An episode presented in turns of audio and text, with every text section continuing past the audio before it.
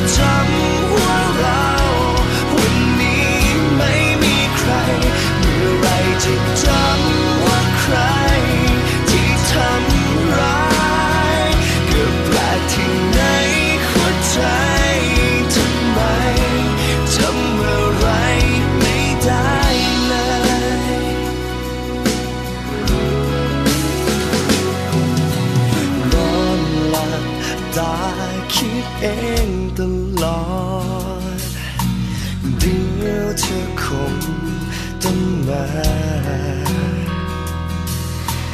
พอตื่นมาน้ำตาก็ไหล เห็นแค่เพียงแต่มองว่างเปล่า อยู่ตรงนี้ ที่มีหัวใจ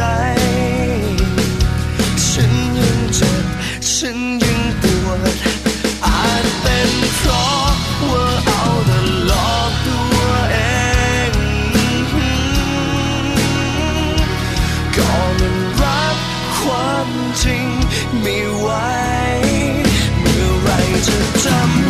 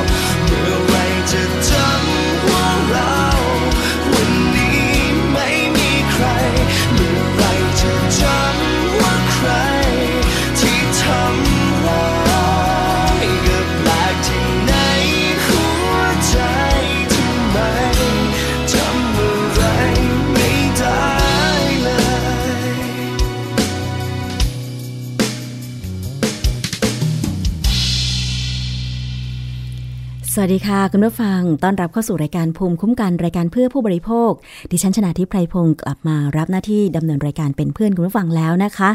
แบบมึนๆงงๆจำอะไรไม่ได้หรือเปล่า ไม่จริงนะคะ ดิฉันยังจำอะไรได้ แต่ว่าเพลงที่เปิดไปเมื่อสักครู่คือเพลงจำอะไรไม่ได้ของโปเตโต้ที่เปิดเพลงนี้ก็เพราะว่าวันนี้คุณผู้ฟัง มีเรื่องของนวัตกรรม ป้องกันโรคอัลไซเมอร์ อัลไซเมอร์เมื่อเป็นแล้วเนี่ยคือจำอะไรไม่ได้ เหมือนลบความทรงจำไปเลยนะคะ เพราะว่าเป็นโรคเกี่ยวกับระบบสมอง ซึ่งตอนนี้นะคะ ประเทศไทยเนี่ยก็มีผู้ป่วยโรคอัลไซเมอร์เพิ่มมากขึ้น โดยเฉพาะในผู้สูงอายุทำให้ทางคณะแพทยศาสตร์จุฬาลงกรณ์มหาวิทยาลัยได้ร่วมกับ n e c t e c h พัฒนาเกมป้องกันโรคอัลไซเมอร์ หรือโรคความจำเสื่อมสำหรับผู้สูงอายุแล้วก็เด็กสมาธิสั้น เป็นแห่งแรกของไทยแล้วค่ะ โดยที่ผ่านมานะคะจากการวิจัยก็พบว่าช่วยฝึกสมาธิได้มากขึ้นอะตรงนี้น่าสนใจใช่ไหมคะคุณผู้ฟัง ใครที่ตอนนี้กำลังคิดว่า เอ๊ะตัวเองทำไมความจำสั้น เมื่อก่อนตอนสมัยเป็นเด็กเรียนประถมมัธยมนี่ครูสอนอะไรมาก็จำ แต่พออายุมากขึ้น วัย 30-40 ปีเป็นต้นไปเนี่ย บางทีแค่จะเดินไปหยิบอะไรภายในบ้าน ก็ลืมไปเลยว่าเราจะไปหยิบอะไร เมื่อไปถึงจุดจุดนั้นใช่ไหมคะ เพราะฉะนั้นเนี่ยก็มาดูตรงนี้ค่ะว่าเเกมที่ว่านี้เนี่ยจะสามารถช่วยฟื้นฟู โรคความจำเสื่อมได้อย่างไรนะคะ คุณผู้ฟัง ศูนย์เทคโนโลยีอิเล็กทรอนิกส์และคอมพิวเตอร์แห่งชาติหรือ n e c t e c h ค่ะ ร่วมกับภาควิชาจิตเวชศาสตร์ คณะแพทยศาสตร์ และภาควิชาวิศวกรรมคอมพิวเตอร์ จุฬาลงกรณ์มหาวิทยาลัย ศึกษาวิจัยแล้วก็พัฒนาเกมคลื่นสมอง ป้องกันโรคอัลไซเมอร์ หรือความจำเสื่อมสำหรับผู้สูงอายุแล้วก็ กลุ่มเด็กสมาธิสั้น ได้รับรางวัลการันตีด้วยนะคะ โดยได้เหรียญทองระดับโลก จากนิทรรศการการประกวดสิ่งประดิษฐ์นานาชาติ ครั้งที่ 44 เมื่อเดือนเมษายนที่ผ่านมา ณกรุงเจนีวาประเทศสวิตเซอร์แลนด์ค่ะคุณผู้ฟัง แพทย์หญิง โสลพัฒเหมรันโรจน์นะคะ ผู้ช่วยคณะบดี ฝ่ายนวัตกรรมการศึกษาและสารสนเทศ คณะแพทยศาสตร์ จุฬาลงกรณ์มหาวิทยาลัยบอกว่า นวัตกรรม เกมเพื่อช่วยฟื้นฟู โรคสมองเสื่อมเนี่ยนะคะ เป็นนวัตกรรมที่ใช้สัญญาณจากคลื่นสมอง ส่งผ่านอุปกรณ์รับสัญญาณที่สวมอยู่บนศีรษะ แล้วก็แปลงสัญญาณเพื่อใช้บังคับเกม แต่ละเกมเนี่ยจะถูกออกแบบเฉพาะเหมาะสมกับการฝึกฝนสมาธิ ไม่เหมือนกับเกมทั่วไป โดยผู้เล่นนั้นก็จะทราบระดับจดจ่อของแต่ละคนผ่านหน้าจอ คุณผู้ฟังอธิบายลักษณะอย่างนี้นะคะ คือจะต้องมีเครื่องมือที่เป็นตัวครอบศีรษะ คล้ายๆที่รัดผมไม่ใช่สิ เขาเรียกว่าที่คาดผมของผู้หญิง แต่ว่าจะมีอุปกรณ์ตัวหนึ่งที่ยื่นออกมาทางด้านหน้าผากนะคะ ครอบศีรษะทางด้านซ้าย แล้วก็ไปแตะตรงหน้าผาก ระหว่างหัวคิ้ว ซึ่งตรงนี้ค่ะ อุปกรณ์ก็จะเชื่อมต่อเข้ากับจอเกมนะคะ เมื่อทำการเปิดตัวจอเกมเนี่ยนะคะ คือผู้เล่นผู้ที่เป็นโรคอัลไซเมอร์หรือเด็กสมาธิสั้นเนี่ยไม่ต้องทำอะไรเลย เพียงแค่สวมเจ้าอุปกรณ์ ครอบศีรษะนี้ลงไปนะคะ แล้วก็นั่งอยู่บนเก้าอี้ แล้วก็จ้องมองจอ ซึ่งจอเนี่ยก็จะมีเเกมแต่ละเกมไม่เหมือนกัน นะคะ ก็อาจจะอยู่ที่การพิจารณาของแพทย์ผู้ทำการรักษานะคะว่าจะใช้เกมอะไรรักษาผู้ป่วยในกลุ่มไหนนะคะ อย่างเช่นที่มีการยกตัวอย่างก็คือสำหรับเด็กสำหรับเด็กนั้นก็เป็นเกมง่ายๆนะคะก็เป็นเหมือนเราเล่นเกมทั่วไป แต่อันนั้นเราใช้นิ้วมือในการกดบังคับใช่ไหมคะ แต่สำหรับเกมเพื่อฟื้นฟูสมอง ป้องกันความจำเสื่อมเนี่ยนะคะ ก็คือต้องสั่งการมาจากสมองของเราตรงๆ เพราะฉะนั้นจึงเป็นเครื่องมือแพทย์ที่ใช้สวมศีรษะนะคะ แล้วการรายงานผลว่าเรามีสมาธิอะไรมากน้อยแค่ไหนเนี่ย ก็จะปรากฏ จอด้านซ้ายก็จะมีแถบ สีแดง สีเหลือง สีเขียวนะคะ ซึ่งถ้าเป็นคลื่นสีแดงแสดงว่าแสดงว่าไม่มีสมาธิ สมองไปละตะเลิดเปิดเปิงไปไหนไม่รู้อะไรอย่างเงี้ยนะคะ พอเป็นสีเหลืองก็หมายความว่าจะควบคุมการเล่นเกมนั้นได้ดีขึ้นอีกนิดหนึ่งนะคะถ้าเป็นสัญลักษณ์แถบสีเขียว โชว์ขึ้นแสดงว่าสมองเรากำลังมีสมาธิมีความจำดีขึ้นนะคะซึ่งดิฉันเห็นในการถแถลงข่าวใน VTR แล้วเนี่ย โอ้โห เด็กที่มาทดสอบเนี่ยนะคะ ก็มีหลุดไปบ้างเหมือนกัน คือพอเรามีสิ่งกวนใจนะคะ ความจำสมองเราก็เรียกว่าไม่ไม่เป็นระบบระเบียบนะคะ ซึ่งตรงนี้เนี่ยเป็นคำอธิบายเกมง่าย ๆ เพราะฉะนั้นค่ะ ไปฟังเรื่องของเกมที่จะสามารถใช้ในการรักษาผู้ป่วยโรคความจำเสื่อม ทั้งผู้สูงอายุเด็กสมาธิสั้น แต่ทางด้านคุณหมอ โสรพัฒน์บอกว่าจริง ๆ แล้วเนี่ย ก็ ใช้ได้กับผู้คนทุกเพศทุกวัย คือถ้าเด็กตั้งแต่ 5 ขวบเป็นต้นไปก็สามารถใช้ได้ ผู้ที่ยังไม่ป่วยเป็นโรคความจำเสื่อมก็ใช้ได้ เพื่อเป็นการป้องกันไว้ก่อน เพราะฉะนั้นค่ะ ไปฟังประโยชน์จากการพัฒนาเทคโนโลยี พัฒนาเกมป้องกันโรคความจำเสื่อมจากแพทย์หญิงโสรพัฒน์เหมรันโรธค่ะ ในงานวิจัยของต่างประเทศนะคะ ถือว่าเป็นการใช้รักษาคู่ไปกับยาหรือไม่ใช่ยาเลยด้วยซ้ำซึ่งได้ผลเนี่ยดีมากๆนะคะ ในเมืองไทยนะคะโรงพยาบาลจุฬาก็จะมีการบริการสำหรับเด็กสมาธิสั้นที่อาคารพบรชั้น 12 นะคะ ก็จริงๆแล้วเนี่ยถามว่าในงานวิจัยใช้อย่างต่ำอย่างน้อยอาทิตย์ละสองครั้งนะคะ แต่ถามว่าถ้าเล่นทุกวันก็ไม่ได้มีข้อเสียนะคะ แน่นอนนะคะเกมธรรมดาเนี่ยต้องสนุก เด็กที่เล่นเกมเยอะว่าเป็นเกมเป็นเหมือนสิ่งเราที่ทำให้เขาสนุกเหมือนกับเห็นภาพเร็วตอบสนองได้เร็ว แต่เกมนี้เนี่ยจะเน้นมากเลยว่าเราจะไม่ได้มีการตอบสนองที่เร็วมาก แต่ที่สำคัญที่สุดที่เป็นจุดเด่นของเกมนี้ก็คือ มันตรงกับขึ้นสมองเรา เราเล่นเกมทั่วไปอะเราแค่ดูแล้วก็บังคับเกมด้วยจอยสติ๊กก็ว่าไป แต่เกมนี้เราบังคับด้วยขึ้นสมอง เพราะฉะนั้นถ้าขึ้นสมองไม่ใช่คลื่นที่ดี เกมมันจะไม่วิ่งต่อ แต่ถ้าเป็นคลื่นสมองที่เราอยากได้ เป็นคลื่นที่ทำให้สมาธิดีขึ้นสมองดีขึ้น เกมมันถึงจะวิ่งไป เพราะฉะนั้นเกมไม่ได้สนุกมาก แต่ก็คือเล่นเล่นแล้วเล่นได้เพลิน แต่ที่สำคัญที่สุดนะคะ หลังเล่นเกมเสร็จแล้วคลื่นสมองดีๆเนี่ยจะเกิดขึ้นเยอะมากนะคะอันนี้เป็นจุดเด่นของเกมสมาธิค่ะ เป็นการฝึกค่ะ อย่างที่เรียนทราบว่าเล่นเกมทั่วไปคลื่นสมองเป็นไงเราไม่รู้ แต่เกมนี้เล่นแล้วคลื่นสมาธิมาได้เยอะ เกมจะฟ้องบอกเรามาเองเลย เด็กจะเห็นเลยว่า อันนี้คลื่นสมาธิเข้ามาแล้ว คือจริง ๆ แล้วเนี่ยในต่างประเทศเนี่ยไม่ได้ออกมาเป็นเกม เป็นแค่คลื่นเป็นตัวรับคลื่น แล้วก็ออกมาเป็นหน้าจอ แล้วก็จ้องไปอย่างนั้นเฉยๆ ซึ่งสุดท้ายในเด็กไม่เล่น เพราะไม่สนุกนะคะ แล้วก็ก็เหมือนกับไม่รู้พัฒนาการตัวเองเท่าไหร่ แต่พอเรามาทำเป็นเกมเนี่ยเด็กเห็นเลยว่าวันนี้ทำได้ดีขึ้นแค่ไหน แล้วเด็กสนุกเล่นไปด้วย แล้วก็ได้ฝึกสมาธิไปด้วยนะก็เกิดการใช้อย่างต่อเนื่องค่ะ หลักการนะคะก็คือว่า เราอยากได้คลื่นดี ไม่ว่าจะเป็นคลื่นที่ทำให้มีสมาธิหรือความจำที่ดีคลื่นดีเหล่านี้เนี่ยถ้าเราใช้เยอะๆบ่อยๆ มันก็จะทำให้การทำงานของสมองดีขึ้น นี่เป็นหลักการคร่าวๆแล้วเราค่อยแยกออกไปว่าเป็นโรคอะไร เช่น ถ้าเป็นโรคสมาธิสั้นเราจะเอาคลื่นเบต้าคลื่นอัลฟาถ้าเป็นโรคอัลไซเมอร์เราจะเอาคลื่นไหนเราก็แยกกันไป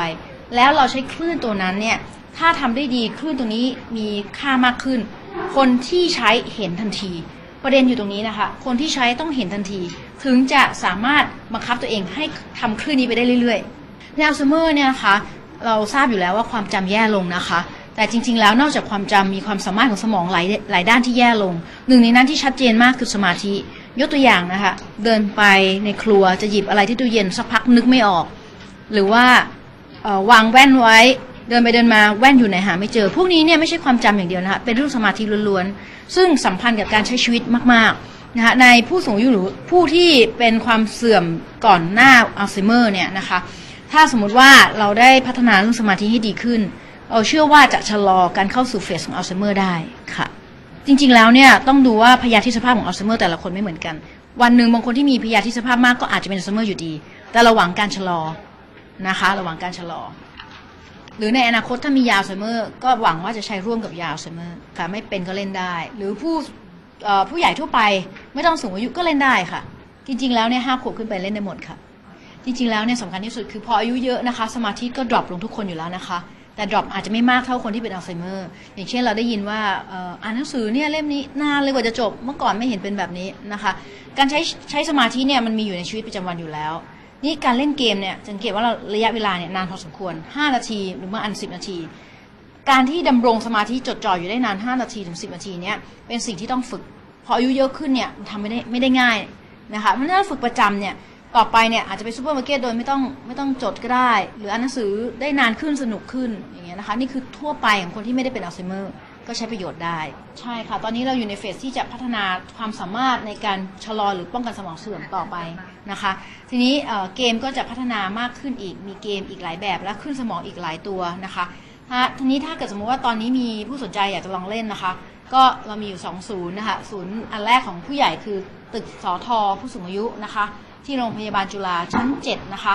ชื่อว่าศูนย์ฝึกสมองนะคะ มีเกมนี้ตั้งอยู่แล้ว1ปีนะคะ ก็มีผู้สนใจอยู่เรื่อยๆนะคะ ส่วนอีกศูนย์หนึ่งนะคะ ก็คือที่พบล12จิตเวชเด็กนะคะ เป็น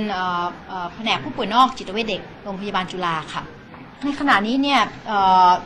เบื้องต้นเนี่ยครั้งหนึ่งนะคะครึ่งชั่วโมงนะคะเล่นในครึ่งชั่วโมงเนี่ย200 บาทนะคะ แต่ในอนาคตคิดว่าค่าใช้จ่ายตรงนี้ก็จะจะถูกลงตามสิ่งที่เราพัฒนาเองมากขึ้น อย่างเช่น หัวจับคลื่นสมอง เอาเราอาจจะพัฒนามากขึ้นจนกระทั่งในอนาคตที่เรียนให้ทราบในงานแถลงข่าวคือเราอาจจะสามารถใช้ในบ้านแต่ละหลัง ซื้อไปใช้เองได้ในราคาไม่แพงนะคะเพราะโปรแกรมเราก็พัฒนาเองอยู่แล้วค่ะ ค่ะนั่นคือรายละเอียดของเกมเพื่อช่วย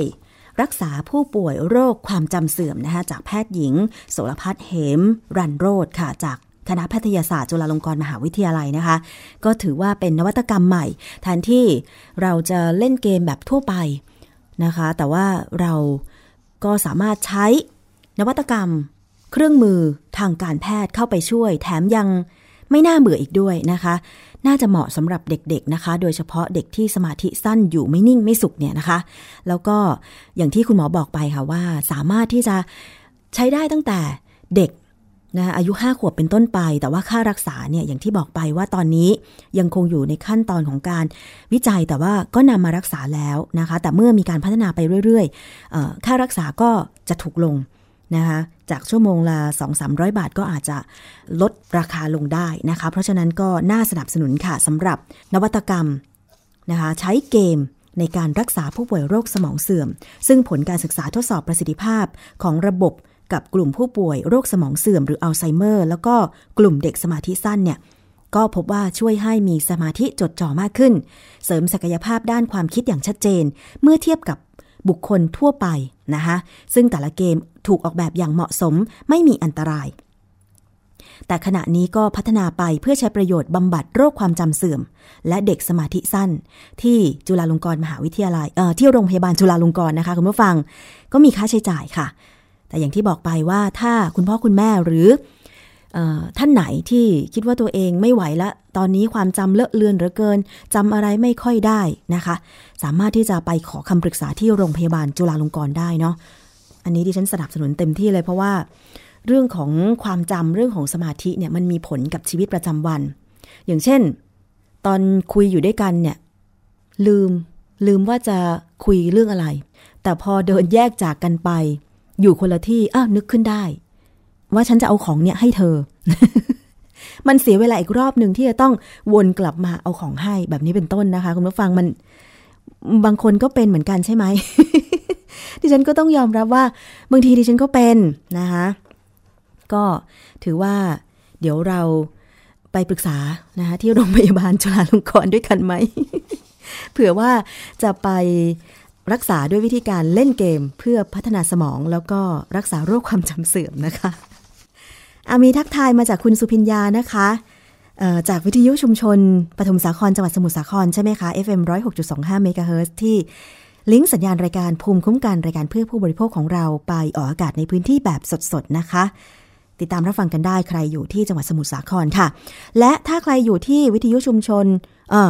หนองยาไซนะคะฟังได้ที่วิทยุชุมชนคนหนองยาไซสุพรรณบุรี FM 107.5เมกะเฮิรตซ์แม่เพิ่งพูดถึงนวัตกรรม รักษา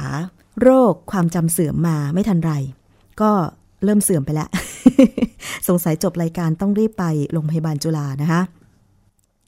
แล้วก็นอกจากนั้นค่ะ ใครอยู่ลำพูนนะคะ ฟังได้ที่สถานีวิทยุชุมชนคนเมืองลี้ FM 103.75เมกะเฮิรตซ์สถานีวิทยุ ชุมชนเทศบาลทุ่งหัวช้างค่ะ FM 106.25เมกะเฮิรตซ์นะคะ ใครอยู่ที่ราชบุรีค่ะ ฟังได้ที่สถานีวิทยุชุมชนวัดโพบัลลัง FM 103.75เมกะเฮิรตซ์ส่วนใครที่อยู่ทางภาคอีสานจังหวัดกาฬสินค่ะ ฟังได้ที่สถานีวิทยุชุมชนคนเขาวง FM 89.5เมกะเฮิรตซ์นะคะ เอาละค่ะ มาถึงอีกเรื่องหนึ่งก็แล้วกัน ข้ามไปที่เรื่องของอ๋ออเรื่องของเกมนิดนึงนะคะอันนี้เป็นการจัดระเบียบ การเล่นเกมออนไลน์นะคะ ปัจจุบันเนี่ยหลายคนคงอาจจะเคยเล่นเกมออนไลน์ หรือการชมโชว์ผ่านเว็บต่างๆ แล้วก็ต้องไปซื้อบัตรเติมเงิน เพื่อที่จะเติมเงินให้คนโชว์ในเว็บนั้นๆ ใช่ไหมคะ มีข่าวในช่วงก่อนที่มีคุณผู้ชายคนหนึ่งนะคะไปดูเว็บไซต์ที่มีพริตตี้แสดงโชว์ แล้วก็ต้องเติมเงินให้พริตตี้คนนั้น หมดเงินไปเป็นล้านกว่าบาท แต่เงินนั้นเนี่ยเป็นเงินของคุณแม่ จนคุณแม่ต้องไปแจ้งความเอาผิดกับลูกชายตัวเอง ว่า แอบเอาเงินของคุณแม่ไปโอน เพื่อเติมเงินให้กับพริตตี้ที่แสดงโชว์ซึ่งก็มีเสียงวิพากษ์วิจารณ์ กันต่อมาว่า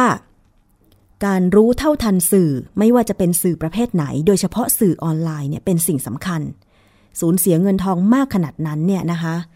ไม่ได้ติดธรรมดา ติดมาก ๆ แล้วนะคะการเล่นเกมออนไลน์ หรือการชมโชว์ผ่านเว็บสื่อสังคมออนไลน์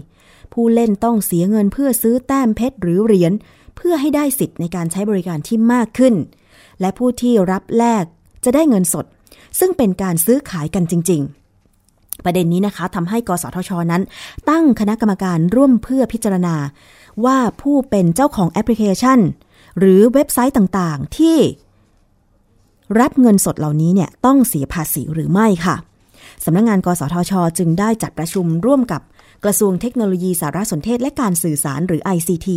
ตัวแทนกองบังคับการปราบปรามการกระทำผิด เกี่ยวกับอาชญากรรมทางเทคโนโลยี พร้อมตัวแทนค่ายมือถือ และผู้ให้บริการทางอินเทอร์เน็ตค่ะ คุณถากรตัณฑสิทธิ์ เลขาธิการกสทช เปิดเผยว่า ขณะนี้นะคะมีบริการเล่นเกมหรือการแสดงโชว์ต่างๆ ที่ไม่ผิดกฎหมาย โดยผู้เล่นต้องเสียเงิน ผ่านการโอนเงินออนไลน์ แลกเหรียญหรือเพชรเพื่อเพิ่มสะสมแต้ม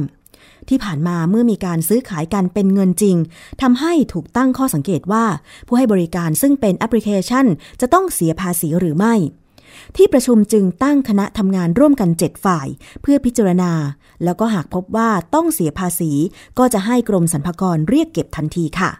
ส่วนบริษัทรับโอนเงินระบบออนไลน์ จะประสานไปยังธนาคารแห่งประเทศไทย เพื่อขอให้ตรวจสอบว่ามีการขอใบอนุญาตถูกต้องตามกฎหมายหรือไม่ หากพบว่าไม่ถูกต้องก็จะสั่งปิดบริการนั้นๆ ค่ะ ส่วนการให้บริการที่เข้าข่ายลามกอนาจารมีความผิดชัดเจน นะคะ ก็จะให้กระทรวง ICT มีหน้าที่ในการไปปิดเว็บไซต์หรือแอปพลิเคชันนั้นๆนะคะหากพบการกระทำที่เข้าข่ายตามความผิด พระราชบัญญัติคอมพิวเตอร์ พุทธศักราช 2551 ค่ะ คุณผู้ฟัง อันนี้ก็น่าจะเป็นสิ่งที่ต้องรู้เท่าทันนะคะ พ่อแม่ผู้ปกครองทั้งหลาย ยังไงช่วยสอบถามบุตรหลานของคุณด้วย เพราะบางทีเทคโนโลยีเนี่ยผู้ใหญ่ตามไม่ค่อยทัน มีแต่เด็กวัยรุ่น ที่เขาตามทัน ซึ่งเมื่อเขาได้เข้าไปใช้บริการแล้วถ้าติดขึ้นมาเนี่ย อาจจะถึงขั้นหมกมุ่นได้ แล้วก็สูญเสียเงินทองไปจำนวนมากนะคะ แต่สำหรับดิฉันเองแล้วเนี่ยยอมรับตรงๆว่าไม่เคยเล่นเกมออนไลน์ ถึงจะเล่นก็อาจจะเป็นเกมที่ฟรี ไม่ต้องเติมแต้มเติมตังค์เคยเล่นค่ะ เราทำงานสื่อเราต้องสัมผัสนะคะ เราจะได้รู้เท่าทัน แต่ว่าพอเขาให้ซื้อเหรียญซื้อเพชรอะไรอย่างเงี้ย เราก็ไม่ซื้อ เราก็ปล่อยมันทิ้งไปนะคะเพราะเราไม่ได้ติดเกม เราเล่นเพื่อให้รู้ว่าอ๋อมันเป็นอย่างนี้เท่านั้นเองนะคะ แต่สำหรับบริการชมโชว์สดผ่านเว็บเนี่ย อันนี้ค่อนข้างน่าเป็นห่วง อย่างที่ชายหนุ่มแอบเอาตังแม่โอนให้พริตตี้ที่โชว์ทางเว็บไซต์เนี่ย โอนกันเป็นล้านล้านเนี่ยนะคะ โอนได้ยังไงถึงแม้ว่าจะไม่ใช่แค่ครั้งเดียวก็ตาม เพราะฉะนั้นเนี่ยมันอาจจะเกิดการสูญเสีย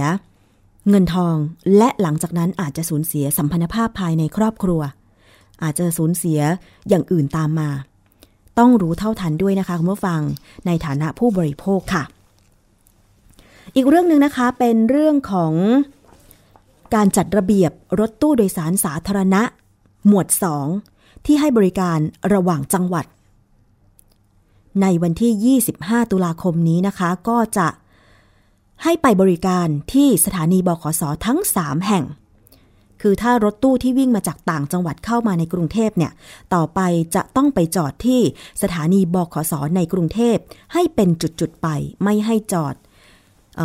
ตามรายทางหรือไม่ให้จอดตามจุด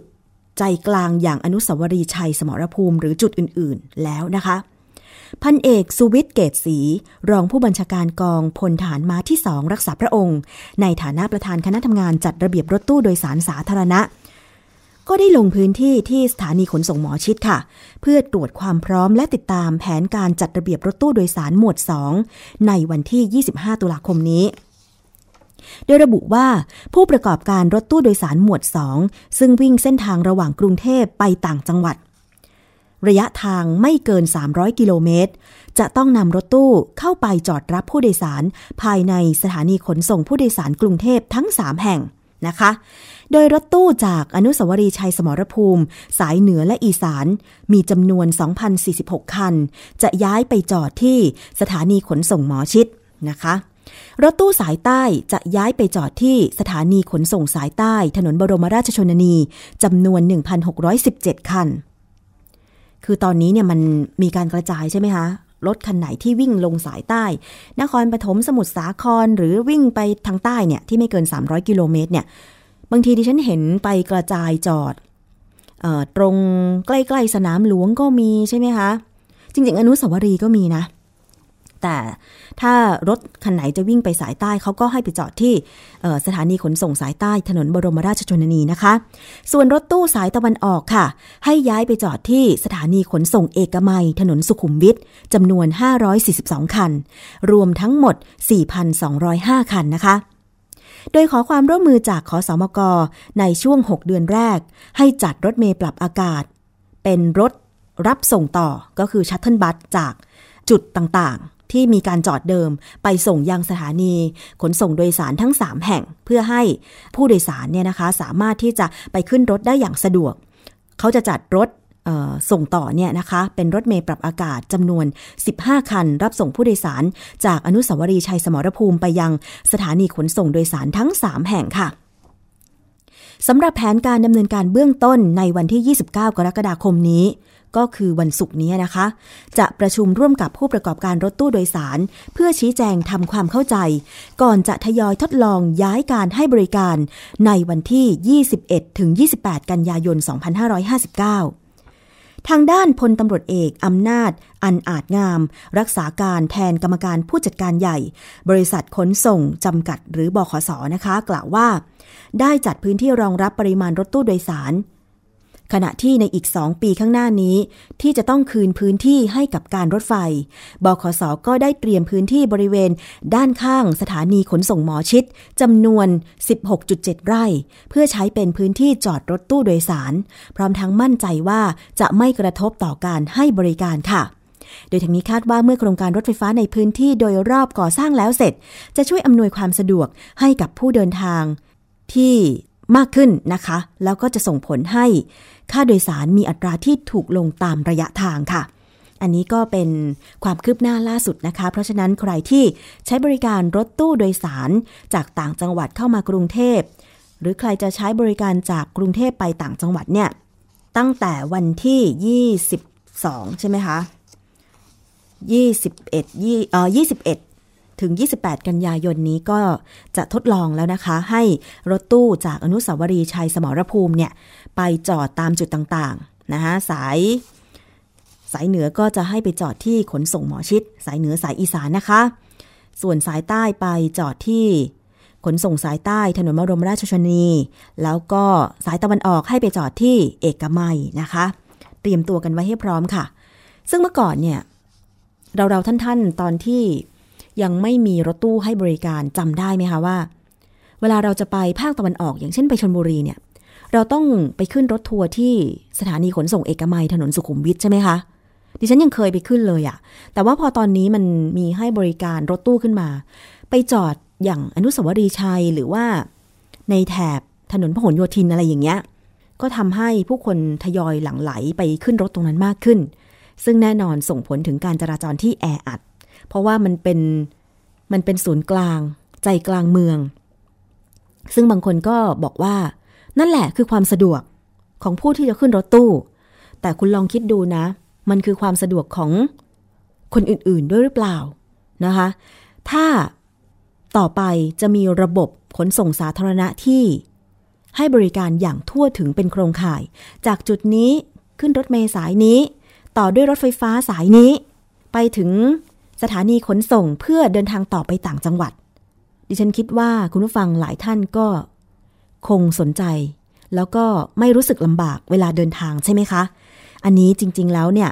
ถ้าภาครัฐหรือ ภาคไหนก็ตามเนี่ยอยากจะให้รถไม่ติด ช่วยจัดบริการรถสาธารณะ ให้ดีด้วยเถอะค่ะ ดิฉันเป็นคนหนึ่งที่อยากจะใช้บริการ เพราะว่าอะไร การใช้รถยนต์ส่วนตัวเนี่ยในบางจุดที่เราจะไป มันไม่มีที่จอดรถ อย่างใครไปนุสาวรีเนี่ย ถามว่าถ้าจะเอารถไปจอดเนี่ยง่ายไหมไม่ง่ายนะคะ ห้างสรรพสินค้าหรือโรงพยาบาลรอบๆ อนุสาวรีย์ชัยสมรภูมิเนี่ย มีพื้นที่ในการจอดรถจำกัด ดิฉันเป็นคนหนึ่งที่เวลาไปอนุสาวรีย์ชัยสมรภูมิเนี่ยไม่เอารถส่วนตัวไปเด็ดขาด ขนาดจะไปทานข้าวแถวๆรอบๆ นั้นนะ ไม่ว่าจะเป็นร้านอาหารเก่าแก่ หรือก๋วยเตี๋ยวเรืออะไรอย่างเงี้ย อันนี้ไม่ได้โฆษณานะ ดิฉันยอมที่จะนั่งรถเมย์นั่งรถแท็กซี่ไป เพราะอะไรมันสะดวกลงจุดนี้เดินข้ามไปโน่นไปนี่นะคะ แล้วบางคนก็อาจจะใช้รถไฟฟ้าด้วยอะไรอย่างเงี้ยนะคะ อันนี้ก็อยากจะฝากด้วยว่าช่วยพัฒนาพัฒนาเถอะค่ะระบบขนส่งมวลชนดิฉันเชื่อแน่ว่า ใคร ๆ ก็อยากจะใช้บริการถ้ามันถ้ามันดีนะ เพราะบางคนที่ไม่ใช้เพราะว่ามันไม่ดี อย่างเช่นรถเมย์เนี่ย คนขับขับทุกวันชินกับเส้นทางละ แต่ขับคล่อมเลนเป็นประจำ เข้าเลนผิดเป็นประจำคืออะไร เพราะฉะนั้นทักษะของคนขับรถสาธารณะต้องมี อย่างคนขับแท็กซี่เองก็เหมือนกันนะคะคุณผู้ฟัง ย่อมมีความชำนาญในการขับรถ และรู้จักเส้นทางมากกว่า คนทั่วไปอยู่แล้ว อย่างดิฉันเนี่ยจะชินเส้นทางเฉพาะ ช่วงเวลาที่เดินทางไปกลับจากบ้านที่ทำงาน นอกเส้นทางเหล่านั้นเราก็ไม่คุยไม่ค่อยคุ้นชินใช่ไหมคะเปรียบเทียบกับแท็กซี่เนี่ยก็อาจจะคุ้นชินแล้วก็นึกภาพเส้นทางออก หรือบางคนก็อาจจะใช้แอปพลิเคชัน เข้ามาช่วยเรื่องแผนที่ต่างๆ ใช่ไหมคะแต่ว่าในบางครั้งเนี่ยเราจะสังเกตว่าเวลาเรานั่งแท็กซี่ แท็กซี่เองก็ยังไม่รู้เส้นทาง เหมือนกัน เข้าเลนก็ผิด ขับก็ยังคล่อมเลนก็มี แถมบางที จะเบี่ยงเลนซ้ายเลนขวาก็ไม่ยอมเปิดไฟเลี้ยวซ้ายเลี้ยวขวา ไม่ยอมส่งสัญญาณให้รถคันอื่น รู้เลย อันนี้น่าตีจริง ๆ ทั้งๆทที่รถทุกคันเนี่ยเขามีสัญญาณไฟเลี้ยวซ้ายเลี้ยวขวาแล้วนะ น่าตีจริง ๆสำหรับใครที่จะเลี้ยวไปโน่นไปนี่แล้วไม่ยอมให้สัญญาณเนี่ยนะคะอะปรับพฤติกรรมกันใหม่แล้วก็อุบัติเหตุก็จะลดลง เรื่องของการจราจรติดขัดก็จะลดลง ไม่ใช่เฉพาะกรุงเทพนะคุณผู้ฟัง ตอนนี้หัวเมืองใหญ่ๆ ของประเทศไทยเนี่ยรถติดกันมากเลย ที่ไหนบ้างล่ะ ใครฟังอยู่ในต่างจังหวัดลอง สะท้อนกันเข้ามาที่หน้าเว็บไซต์นะคะ www.thaipbsonline.net หรือว่า www.thaipbsradio.com เมื่อช่วงสัปดาห์ที่แล้วดิฉันไปจังหวัดเชียงใหม่ เสียเวลาไปเกือบวัน เพราะอะไร จริง ๆ ตั้งใจไปทำธุระแค่ประมาณ 2 ชั่วโมงนะจากจังหวัดลำพูนไปเนี่ย โอ้โห คุณผู้ฟังรถติด รถเยอะมากเชียงใหม่ติดทุกเส้นเลย ไม่ได้ไปช่วงเทศกาลนะ คือไปหลังเข้าพรรษา แล้วเป็นวันทำงานด้วย เป็นวันพฤหัสนะคะช่วงกลางวันเลย รถติดทุกเส้นทางโดยเฉพาะ ตรงรอบๆโรงพยาบาลสวนดอก แทบจะไม่มีที่ว่างเลยนะคะสำหรับถนนในเชียงใหม่ตอนนี้เนี่ยอะนี่คืออีกเรื่องหนึ่งที่อยากจะฝากไว้เกี่ยวกับเรื่องของการพัฒนาระบบขนส่งสาธารณะในต่างจังหวัด ถ้าพัฒนาให้เทียบเท่ากับกรุงเทพ ก็น่าจะมีส่วนทำให้ลดการจราจรที่แออัด แล้วก็ส่งเสริมภาพลักษณ์ที่ดีของการท่องเที่ยวด้วยนะ เพราะมีหลายเสียงบ่นมาเหมือนกันว่า เรื่องของการให้บริการรถสองแถวในบางจังหวัดอย่างเช่นเชียงใหม่เนี่ย รถสี่ล้อแดงที่เขาเรียกกันเนี่ยนะคะ เมื่อก่อนเป็นเด็กดิฉันใช้บริการบ่อยมาก ค่าบริการ5บาท อย่านับย้อนปีนะว่าปีไหน แล้วก็ขึ้นมาเป็น 10 บาทอะไรอย่างเงี้ย ตอนนี้เนี่ยเรียกตามระยะทางก็ตีราคากันไป คือไม่มีมาตรฐานสำหรับราคาต่อผู้โดยสารเลยสำหรับรถสี่ล้อแดงของเชียงใหม่ แต่ก็น่าดีใจอยู่อย่างรู้สึกว่าตอนนี้ที่เชียงใหม่จะมีการพัฒนารถเมย์วิ่งรอบเมืองนะคะแต่มีไม่กี่คันเอง ที่ขอนแก่นก็มีแล้วเหมือนกันใช่ไหมคะรถเมย์รอบเมืองนะคะ อันนี้เรื่องของรถโดยสารสาธารณะค่ะ ช่วงนี้เราไปฟังนานาสาระกันเลยดีกว่าไหมคะนะคะ วันนี้ไปดูซิว่าคุณยศพรพยุงสุวรรณนะคะ จะนำเสนอเรื่องอะไรค่ะนานาสาระ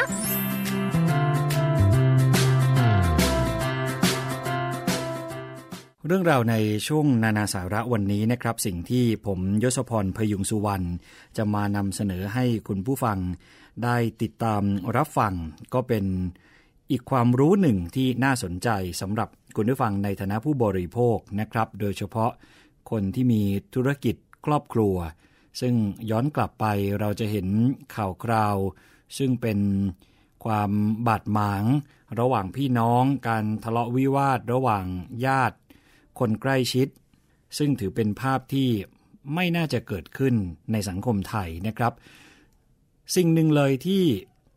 ทำให้เกิดภาพนั้นก็คงเป็นเพราะว่าขาดการวางแผนที่ดี ขาดการบริหารจัดการที่ดี เพราะฉะนั้นแล้วนะครับความสำคัญของธุรกิจครอบครัว ก็ต้องมาพร้อมกับการวางแผนทางกฎหมายที่ดีด้วย ย้อนกลับไปตั้งแต่ปี พศ 2546 เป็นต้นมานะครับ ก็มีนักวิชาการหลาย ๆ ท่านมีความพยายาม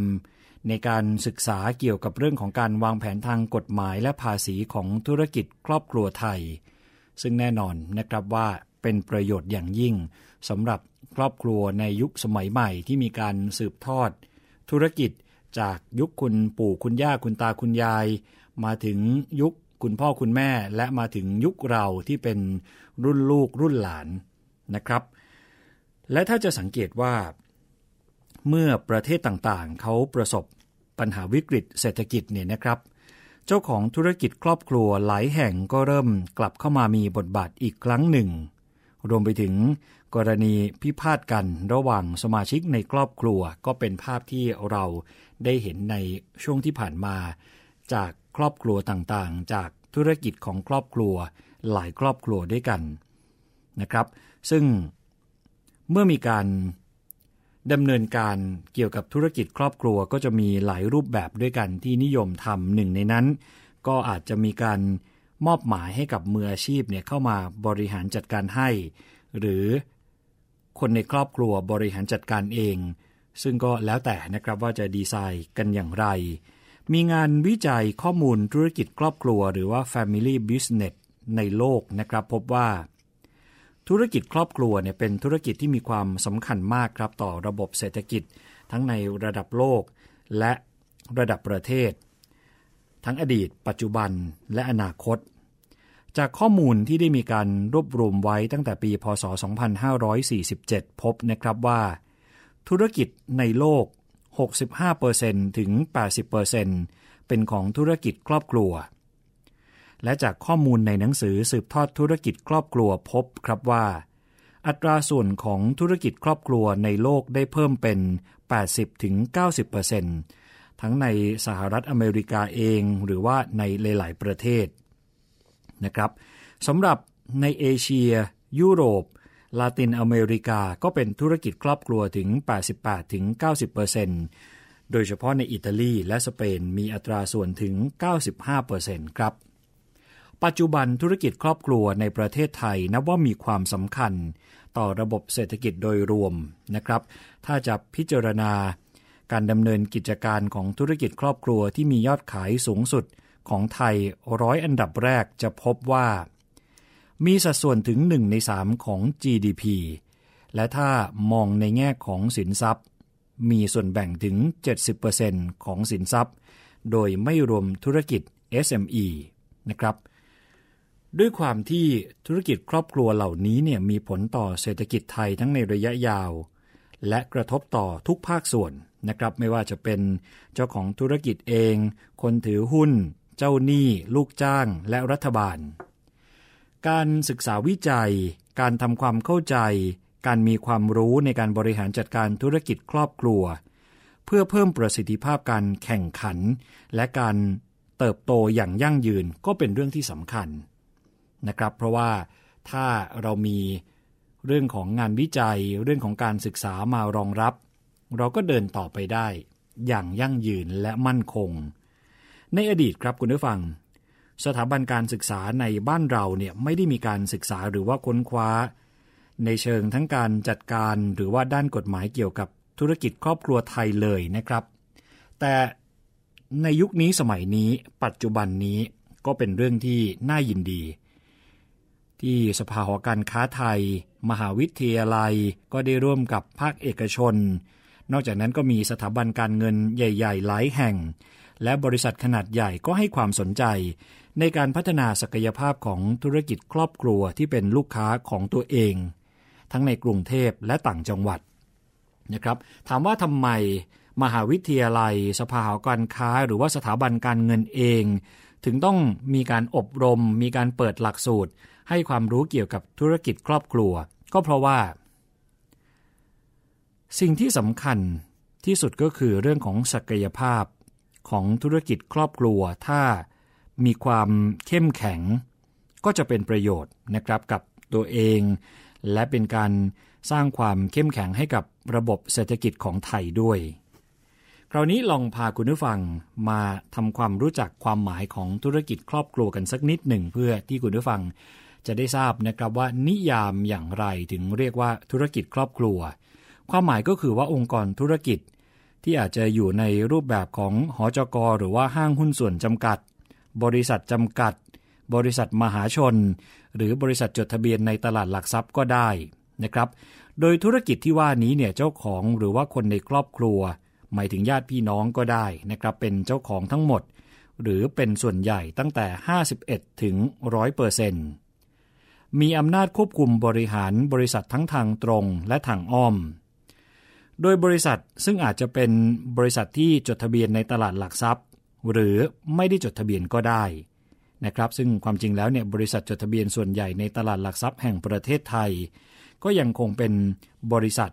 หรือธุรกิจครอบครัวที่ครอบครัวตระกูลต่างๆ เป็นเจ้าของ หรือว่าเป็นหุ้นส่วนใหญ่ แล้วก็รวมถึงธุรกิจขนาดเล็กและขนาดกลาง ที่เรียกกันว่าธุรกิจ SME นะครับที่ค่อยๆ พัฒนาให้เติบโตให้เติบใหญ่ กิจการธุรกิจครอบครัวขนาดใหญ่ในปัจจุบัน ก็แน่นอนว่า ต้องพัฒนามาจากธุรกิจ SME มาก่อนเนี่ยแทบจะทั้งนั้นเลยนะครับ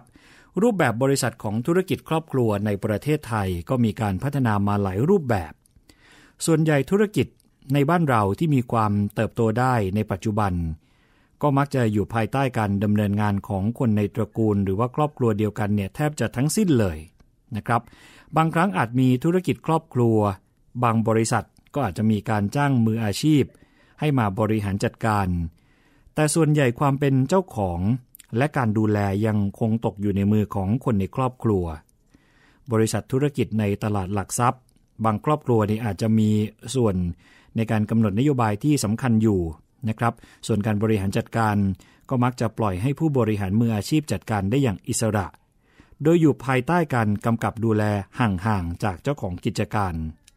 ในบางกรณีครับก็อาจจะมีการแบ่งหุ้นให้กับผู้บริหารเนี่ยเป็นเจ้าของหุ้นด้วยในบางส่วน โดยเฉพาะบริษัทที่จดทะเบียน แล้วก็เป็นที่ยอมรับกันโดยทั่วไปนะครับว่ากลุ่มบริษัทขนาดใหญ่ในบ้านเรา โดยเฉพาะบริษัทที่จดทะเบียนในตลาดหลักทรัพย์ที่โตมาได้ในปัจจุบันนี้ ก็เพราะการเริ่มต้นของธุรกิจครอบครัวนะครับ ถ้าจะเอ่ยชื่อก็มีหลายกลุ่มธุรกิจที่คุณผู้ฟังก็จะคุ้นๆกันเป็นอย่างดี มีการศึกษานะครับพบว่า การจัดตั้งบริษัทของธุรกิจครอบครัวเองของผู้ถือหุ้น เพื่อการถือหุ้น เพื่อการกำกับดูแลบริษัทที่ตัวเองลงทุน หรือเพื่อประกอบกิจการหรือธุรกิจโดยตรง มีความสำคัญมากในประเทศไทย จากข้อมูลของหนังสือภาษาอังกฤษ ซึ่งจัดทำโดยบริษัท Brooker Group จำกัดมหาชน ชื่อว่าไทย Business Groups นะครับ เขารวบรวมธุรกิจครอบครัวในไทยจำนวนกว่า 150 ตระกูล พบว่ามีทั้งหมดเนี่ยอาจจะมากถึง 10,000 บริษัทเนี่ยก็ได้นะครับ อันนี้ก็เป็นข้อมูลสักระยะหนึ่งแล้วที่มีการสำรวจ ซึ่งในปัจจุบันอาจจะมากกว่านี้อาจจะบวกเพิ่มขึ้นไป ซึ่งแน่นอนนะครับว่า ก็มีการจ้างงานและสร้างรายได้ให้รัฐบาลไม่น้อยเลย อันนี้เนี่ยไม่นับรวมถึงนักธุรกิจทั่วไปในประเทศไทยที่มีธุรกิจขนาดเล็ก กลางและใหญ่เป็นจำนวนมาก ทั้งในกรุงเทพและต่างจังหวัดนะครับที่อาจจะเกี่ยวข้องกันทั้งทางตรงและทางอ้อม เพราะฉะนั้นการศึกษาการวางแผนทางกฎหมายของธุรกิจครอบครัวก็ต้องเป็นสิ่งที่หลายคนเนี่ย ต้องให้ความสนใจนะครับ จะปล่อยผ่านเนี่ยไม่ได้เลย เพราะว่าอย่างที่ได้ว่ามาว่าการจะทำให้ธุรกิจของครอบครัวเดินต่อไปอย่างยั่งยืนนอกจากการวางแผนแล้วเรื่องของระเบียบกฎเกณฑ์กฎหมายต่างๆ ก็ต้องแม่นด้วยนะครับ มีคำกล่าวหนึ่งครับคุณผู้ฟัง ที่มักจะได้ยินกันในโลกของธุรกิจครอบครัวไม่ว่าจะเป็นประเทศไหนนะครับ ก็คือว่า ธุรกิจครอบครัวเขาบอกว่าอยู่รอดได้ไม่เกินสามชั่วคน หรือบางคนอาจจะถือว่านี่เป็นคำสาปเลยก็ว่าได้ ส่วนธุรกิจครอบครัวในประเทศไทยนะครับ ซึ่งส่วนใหญ่ก็เป็นธุรกิจของคนจีนพ้นทะเล ก็อยู่ราว 2-3 รุ่น ส่วนธุรกิจของคนไทยแท้ที่ยังคงอยู่เกิน 2-3 ชั่วคนเนี่ยก็แทบจะหาไม่ได้เลย นะครับยิ่งไปหาดูว่าบริษัทธุรกิจไทยที่อายุเกินกว่า 100 ปี หาแทบไม่ค่อยได้เลยนะครับคุณผู้ฟัง เพราะฉะนั้นตัวเลขนี้ข้อมูลนี้ก็พอจะบ่งบอกอะไรได้ หลาย ๆ สิ่ง ย้อนกลับไปที่เรื่องเดิม ถ้าเรื่องของการเรียนการสอนการมีองค์ความรู้เรื่องของธุรกิจครอบครัว เบ่งบานตั้งแต่ในยุคอดีต เราก็อาจจะเห็นทั้งบริษัท ของคนไทยเองหรือว่าคนจีนโพ้นทะเลที่มาลงหลักปักฐานในเมืองไทย แล้วก็สร้างธุรกิจครอบครัวจนร่ำรวย อาจจะมีอายุเป็นร้อยปีจำนวนมากนะครับ เพราะฉะนั้นก็ย้อนกลับไปที่เรื่องเดิมที่ผมได้บอกไปคือเรื่องขององค์ความรู้ด้วย ธุรกิจโดยทั่วไปนะครับคุณผู้ฟังเขาแบ่งเป็น 3 ชั่วอายุคน เช่น ในยุคของคุณปู่ก็เป็นช่วงแรก ถือว่าเป็นช่วงแรกที่ เริ่มสร้างกิจการ เพิ่งเข้ามาดำเนินธุรกิจ คนในครอบครัวก็มีการแบ่งปันผลประโยชน์ในรูปแบบที่เรียกกันว่ากงสี ส่วนใหญ่จะเป็นพี่ชายคนโตของตระกูลนะครับ เมื่อยุคคุณปู่สร้างเสร็จก็มาถึงยุคของลูก ซึ่งเป็นช่วงที่สองหลังจากปู่สร้างมา ลูกก็เริ่มมีฐานะมั่นคง ได้รับการศึกษามากขึ้น ธุรกิจก็เจริญเติบโต บางครอบครัวก็อาจจะนำบริษัท เข้าจดทะเบียนกับตลาดหลักทรัพย์บ้างนะครับที่เราจะเห็นเห็นกัน ปัญหาหรือข้อพิพาทในยุคลูกหรือช่วงที่สองอาจจะยังมีไม่มาก เพราะว่ายังคงมีความสัมพันธ์ใกล้ชิดกันอยู่มาก มีอะไรก็พี่ๆน้องๆกัน ก็อาจจะจับเข่าคุยกันได้ อาจมีการแบ่งแยกหน้าที่ให้ทำงานกันในกิจการอย่างชัดเจน จนกระทั่งเข้าสู่ช่วงที่สามครับ เป็นยุคที่ เริ่มมีการแต่งงานหรือเป็นยุคหลานที่อาจจะมีสมาชิกเพิ่มมากขึ้น การบริหารจัดการก็เริ่มมีปัญหาสมาชิกครอบครัวใหญ่ขึ้น สมาชิกครอบครัวในยุคที่ 3 ก็มักจะมีข้อพิพาทของคนในครอบครัวมากขึ้นตามไปด้วย เพราะว่าการแบ่งผลประโยชน์เริ่มมีปัญหานะครับ เนื่องจากไม่ได้มีการเตรียมในการขจัดข้อพิพาทหรือการจัดสรรผลประโยชน์ให้เท่าเทียมกัน ธุรกิจครอบครัวส่วนใหญ่ก็มักจะปล่อยให้เป็นไปตามประเพณีจีน เช่น พี่ใหญ่หรือพี่คนโตหรือครอบครัวโดยเฉพาะธุรกิจคนจีน ยังเป็นเจ้าของดูแลธุรกิจ ไม่ได้มีกฎเกณฑ์หรือว่าข้อกำหนดที่แน่นอน และที่สำคัญคือมักจะขาดการเตรียมการสืบทอด หรือการถ่ายโอนอำนาจ ในการบริหารจัดการของทายาทหรือว่าคนในครอบครัวให้ชัดเจน ก็คือว่าจะต้องมีการบริหารจัดการอย่างดีและมีประสิทธิภาพ มีการสื่อสารระหว่างกันตลอดอย่างสม่ำเสมอนะครับ ให้เกิดการเรียนรู้ โดยสมาชิกในครอบครัวมีความรู้ในธุรกิจ มีการจัดสรรความเป็นเจ้าของและผลประโยชน์ ให้กับสมาชิกในครอบครัวอย่างเป็นธรรม มีกลไก ในการขจัดข้อพิพาทของคนในครอบครัวอย่างชัดเจน เพราะฉะนั้นโครงสร้างทางกฎหมายก็เลยมีความสำคัญเป็นลำดับแรก ๆ เพื่อให้ธุรกิจของครอบครัว ไม่มีอุปสรรคนะครับและที่สำคัญก็คือมีกลไก ในการระงับข้อพิพาท นักวิชาการต่างประเทศเนี่ยเขาเรียกว่า structure is a friend หมายความว่า โครงสร้างของธุรกิจครอบครัวที่ดี ก็คือเพื่อนที่ดีนั่นเอง ขอบคุณข้อมูลนะครับจากศาสตราจารย์ กิติพงศ์อุรพีพัฒนพงศ์ซึ่งเป็นผู้ที่เขียนหนังสือที่ชื่อว่า วางแผนสืบทอดธุรกิจครอบครัวอย่างยั่งยืนครับ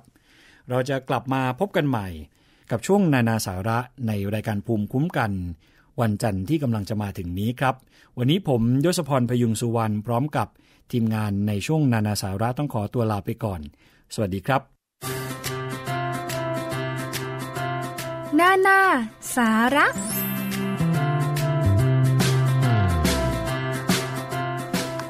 ค่ะคุณผู้ฟังนี่เป็นนานาสาระนะคะ ซึ่งติดตามได้ทุกวันจันทร์แล้วก็วันพฤหัสในรายการภูมิคุ้มกันโดยคุณยศพรพยุงสุวรรณค่ะ มีข่าว ด่วนนะคะผู้ฟังตอนนี้เกิดเหตุเพลิงไหม้ที่ห้างเมเจอร์ปิ่นเกล้า ซึ่งภาพที่ทางทีมข่าวส่งมาเนี่ยนะคะ ก็เป็นภาพที่มีกลุ่มควันสีดำๆค่ะ ลอยคลุ้งเลยนะคะ บริเวณด้านบนสุดของเมเจอร์ปิ่นเกล้านะคะ ถนนบรมราชชนนีตรงกันข้ามกับห้างเซ็นทรัลปิ่นเกล้านะคะ คุณผู้ฟัง ตอนนี้ถ้าใครจะเดินทางไปแถวแถวปิ่นเกล้าก็คงจะต้องเลี่ยงเส้นทางนั้นไปก่อน เปิดทางให้เจ้าหน้าที่ดับเพลิงนะคะ ได้มีโอกาสเข้าไปทำงานดับเพลิงกันก่อนนะคะ เพราะว่าตอนนี้เนี่ยรู้สึกว่าผู้สื่อข่าวจากทุกสำนักจากไทย PBS เองแล้วก็ หลาย ๆ สื่อนะคะกำลังเร่งรายงานข่าวเเป็นกลุ่มควันสีดำนะคะที่โพยพุ่งขึ้นมานะคะจากด้านบนของห้างซึ่งเป็นดาดฟ้าเนี่ยนะคะ แต่ว่าตอนนี้นะคะรายงานคร่าวๆก็คือไม่มีผู้ติดอยู่ในห้างนะคะ แล้วตอนนี้เนี่ยเจ้าหน้าที่ดับเพลิงกำลังใช้สายยางเนี่ยขึ้นไปจากประตูเข้าใจว่าน่าจะเป็นด้านหลังของห้างนะคะ ขึ้นไปดับเพลิงแต่ว่า ตอนนี้สภาพเพลิงด้านในค่ะ ก็มีไฟปะทุขึ้นมานะคะเป็นเปลวเพลิงสีแดงๆขึ้นมา แต่ว่าควันที่พวยพุ่งออกมาเนี่ยมีควันสีดำจำนวนมากเลยทีเดียวนะคะ อันนี้ก็ถ้าท่านไหนอยู่แถวแถวปิ่นเกล้านะคะก็น่าจะเปิดโอกาสนะคะ ให้สำหรับรถดับเพลิงเข้าไปทำงานนะคะ อันนี้ก็ ขอภาวนาอย่าให้มีคนสูญเสียเลยนะคะสำหรับเหตุนี้เดี๋ยวติดตามข่าวได้จากข่าวเที่ยงของไทย PBS น่าจะมีรายงานสดกันเข้ามานะคะ คุณผู้ฟัง แล้วก็ติดตามข่าวในช่วงเย็นได้ 17 นาฬิกาถึง 17 นาฬิกา 10 นาที กับวิทยุไทย PBS www.thaipbsonline.net www.thaipbsradio.com นะคะ ก็ตอนนี้รู้สึกว่าเพลิงไหม้ที่เมเจอร์ปิ่นเกล้าเนี่ย ลุกลามขึ้นไปชั้น 4 แล้วนะคะ เบื้องต้นไม่มีผู้ติดค้างค่ะ แล้วก็ทีมข่าวไทย PBS จะกำลังวิ่งไปรายงานข่าวเลยทีเดียวนะคะ ติดตามความคืบหน้ากันได้เอาละค่ะวันนี้ขอบคุณมากเลยสำหรับการติดตามรับฟังรายการภูมิคุ้มกัน รายการเพื่อผู้บริโภคนะคะ พรุ่งนี้กลับมาใหม่แต่ว่า เรื่องของพร้อมเพย์มาติดตามพรุ่งนี้เนาะเพราะว่ารู้สึกตอนนี้มีคนไปตั้งกระทู้ในเว็บไซต์พันทิป เกี่ยวกับการสมัคร